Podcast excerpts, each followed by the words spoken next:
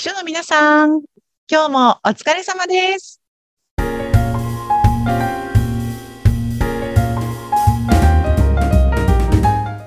秘書の皆さん、こんにちは。秘書寮編集長佐々木です。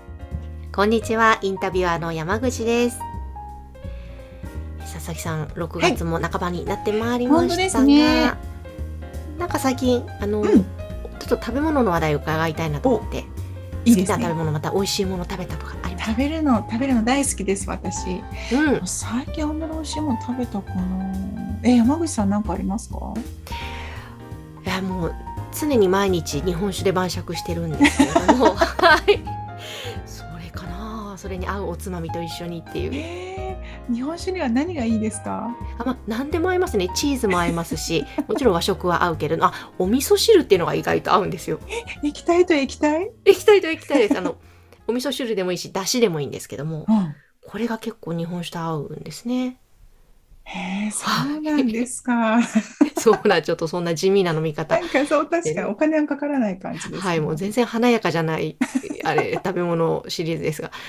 佐々木さんはどうでしょうか？私ね、なんか好きな食べ物何ですかと聞かれた時は結構答えるの私ね、タイ料理が好きなんですよ。おおもうあのアジアに結構長く住んでいたというところもあるんですけど、エスニックうんが好きで、あのランチ一人でする時とか、今日何食べようかなっていう時にはタイ料理屋さんに一人で行くことが多いです。えー、いいですね。タイ料理で一番好きなものって何ですか？えなんかやっぱりあのあ辛くて酸っぱいっていうあのトムヤムクンみたいなのが好きで、いいですね。そうでね、なんかあのタイ料理を習いに行きたいんですよね。ほう。はい。なんですけど、ちょっといい料理教室がまだ見つかってなくって、うんもうあの食べに行ってるのがなかなかもうもったいないので、自分の家で作ろうと思って。おお。じゃあいつかぜひタイ料理パーティー開いてください。本当それが私の夢でございます。いや、いいですね。ちょっともうそういう話を聞くと、一気に口の中がタイ料理っていう辛いもの食べた感じの。パクチー、パクチー。そう、食べたくなるなぁなるほど。じゃあタイ料理が好きな佐々木さんですが、今日はじゃあどんなテーマでお話ししましょうか？今日ね、なんかね、こう、今日はね、いろいろ私自分も書時代のことを考えると、書さんって、こう、瞬時にもう待ったなしでその瞬間に自分で決めて自分で考えて決断しなきゃいけないっていうことが結構ある仕事だなと思っていてう、ん。あのそういう時書の皆さんどうしてるのかななんていうのを考えてみたいなと思ってるんですけど、例えば、はい。上司のところにお客様が来ましたとうん。で、あ、はい、来客の方が予定通り来たわと思っていたら、なんと明日の来客だと思っていた方が、なんと同じ時間に来てしまったと。で、その方が日時を間違えて、同時にさあ来てしまいました。その時あなたはどうしますか？みたいなのことって秘書をしていると結構あるんですよね。へえ。あのね、あなたのミスですから帰ってくださいともね、く結構偉い方だと言えなかったりとか、うんで、お二人が同時に会社のエントランスに揃ってしまっていたら。ね、どうやって対応するかとかって本当に正解がないんですよね、こういう時って。うんちょっとお待ちくださいねって言って上司に確認しに行く時間もないと。とにかくもうここに2人来てしまってるんだから何かこう決めなきゃいけないっていう時に、こうそのね、人の決断力ととっさの判断能力みたいなすごく問われるんですよね。問われますけど、今の例で言うとどうするんですか？本当に正解がなくって、これがこうやしてくださいっていうのは言えないんですよね。もしかしたら、あの、日時を間違えてご来社いただいた方の方が、なんでしょうね、こう、偉い方、社会的に偉い方だったりとか、あの、何か自分の会社と今すごく繊細なプロジェクトを進めているところだったりとかしたら、もうその方間違えてるのかもしれないけれども、笑顔でいらっしゃいませ、お待ちしておりましたってお通しして、上司に言ってもらうっていうのもやらなきゃいけないのかもしれないですし、え。あのでその場合にはじゃあ本当に時間通りに来てくださった方どうするのかっていう問題もあって、まあね、いろいろちょっとお待ちいただくとか他の役員の方に一旦こう30分だけつなぎで入ってもらうとか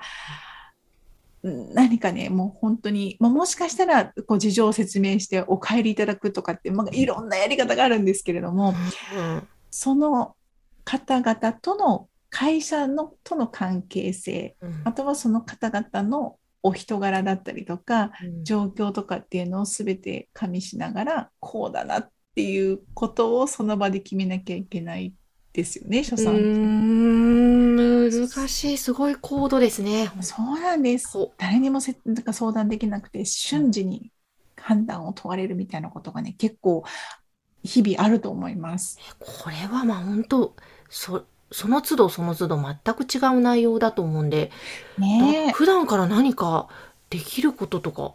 そういうそういう時にどうなんか瞬時に動ける技を普段から鍛えるにはとかなんかそういうのもあるのかな難しいんですよ、本当に。うんね、準備ができなくって、対策も対応策もね、ないんですよね。そう、なんか、例えばね、あの、出張先で上司に車をちゃんと用意していたのに、その車が事故ってしまって、車が来ない。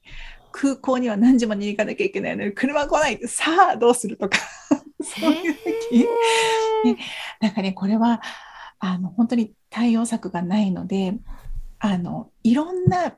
秘書さんたちがピンチに陥った話を聞いとくといいと思います。あこういうピンチがこの前あってね、私こうやって切り抜けたのよとか、ーうんこういうことが起こったんだけれども、あの、何にも対応ができなくってすごく上司に怒られたのよとか、うん。なんかそういういろんな話を秘書さん同士でシェアしておくとうん、いざ自分に何かが起きた時に、全く同じことじゃなかったとしても、あ、あの時聞いたあの話っていうのがヒントになることって絶対あると思うんですよね。はい。うん。うん。うん。なので、あの、私のおすすめとしては、そういう、あの、他の秘書さんといろいろ情報交換を日頃からしておいて、ピンチになった時に開けられる引き出しをいっぱい持っておくっていうことかなというふうにあ思いますね。それはいいですね大切ですね。うんうんもうあとはね、あの、男らしくというか、もううん男あの、えいやとも決断する力みたいなのは、なんかね、だんだんでもね、秘書を何年も何年もやってるとね、そこがすごく鍛えられていくんじゃないかなと思うので、もうあとは、あの、自分を信じて、これでいこうと決めるということしかないかなと思いますね。かっこうんいいなあ、秘書さん。そう。ねえそうかでも本当情報交換しておくのも大切だしあとそこでたとえ失敗して怒られちゃったとしても、前もねおっしゃってましたけど、うん落ち込まない正解はない っていうことですよね。そう私はあの時自分のベストを尽くしたんだと。あれで私は正解だと思ったし、あの、悔いはないんだと思って、で、あの、そうですね。引きずらないっていうのも一つあるかなと思いますね。そうあの秘書料のページではそういうんう失敗談であったり、こういうピンチを切り抜けたみたいな記事とかもあったりするんですか？ありますあります。あの、先、えっ、と、先月かな、あのゲストとしてお越しいただいたソラさんの、ね、やっぱソラさんもあんなにすごく素敵な秘書さんだったんですけれども、はい。秘書を長くしているとたくさんの失敗談とかあのこう肝を冷やしたみたいなストーリーがあってですうんねそれを記事にしてくださっているものがあるので今日概要欄の方に貼ってありますああ、わかりました。じゃあぜひね、皆さんそちらも見てみてください。なんかね緊張しますよ読んでるとあああいやどうなるんだろうってえー、ちょっとそれは楽しみです。見てみます。あーでも本当ね、そういうひとりやさんの記事も参考になりますね。いろんな。そうもうねそうやって秘書さんたちは毎日本当にどうしようって冷や汗をかいたりとかうんあのしながらお仕事してると思うんですけれどもそれはねあなただけではない全国の秘書さんが同じような経験をしながら緊張しながらねやっていると思うのであの仲間がいるんだということを忘れずに日々頑張ってほしいなと思います。ですうね。んえーぜひ皆さんの秘書料の URL は概要欄に貼ってありますのでご覧ください。ご覧ください。佐々木さん、今日もありがとうございはい、ありました。がとうございました。この番組は秘書さんのためのお花屋さん青山からの提供でお送りしました。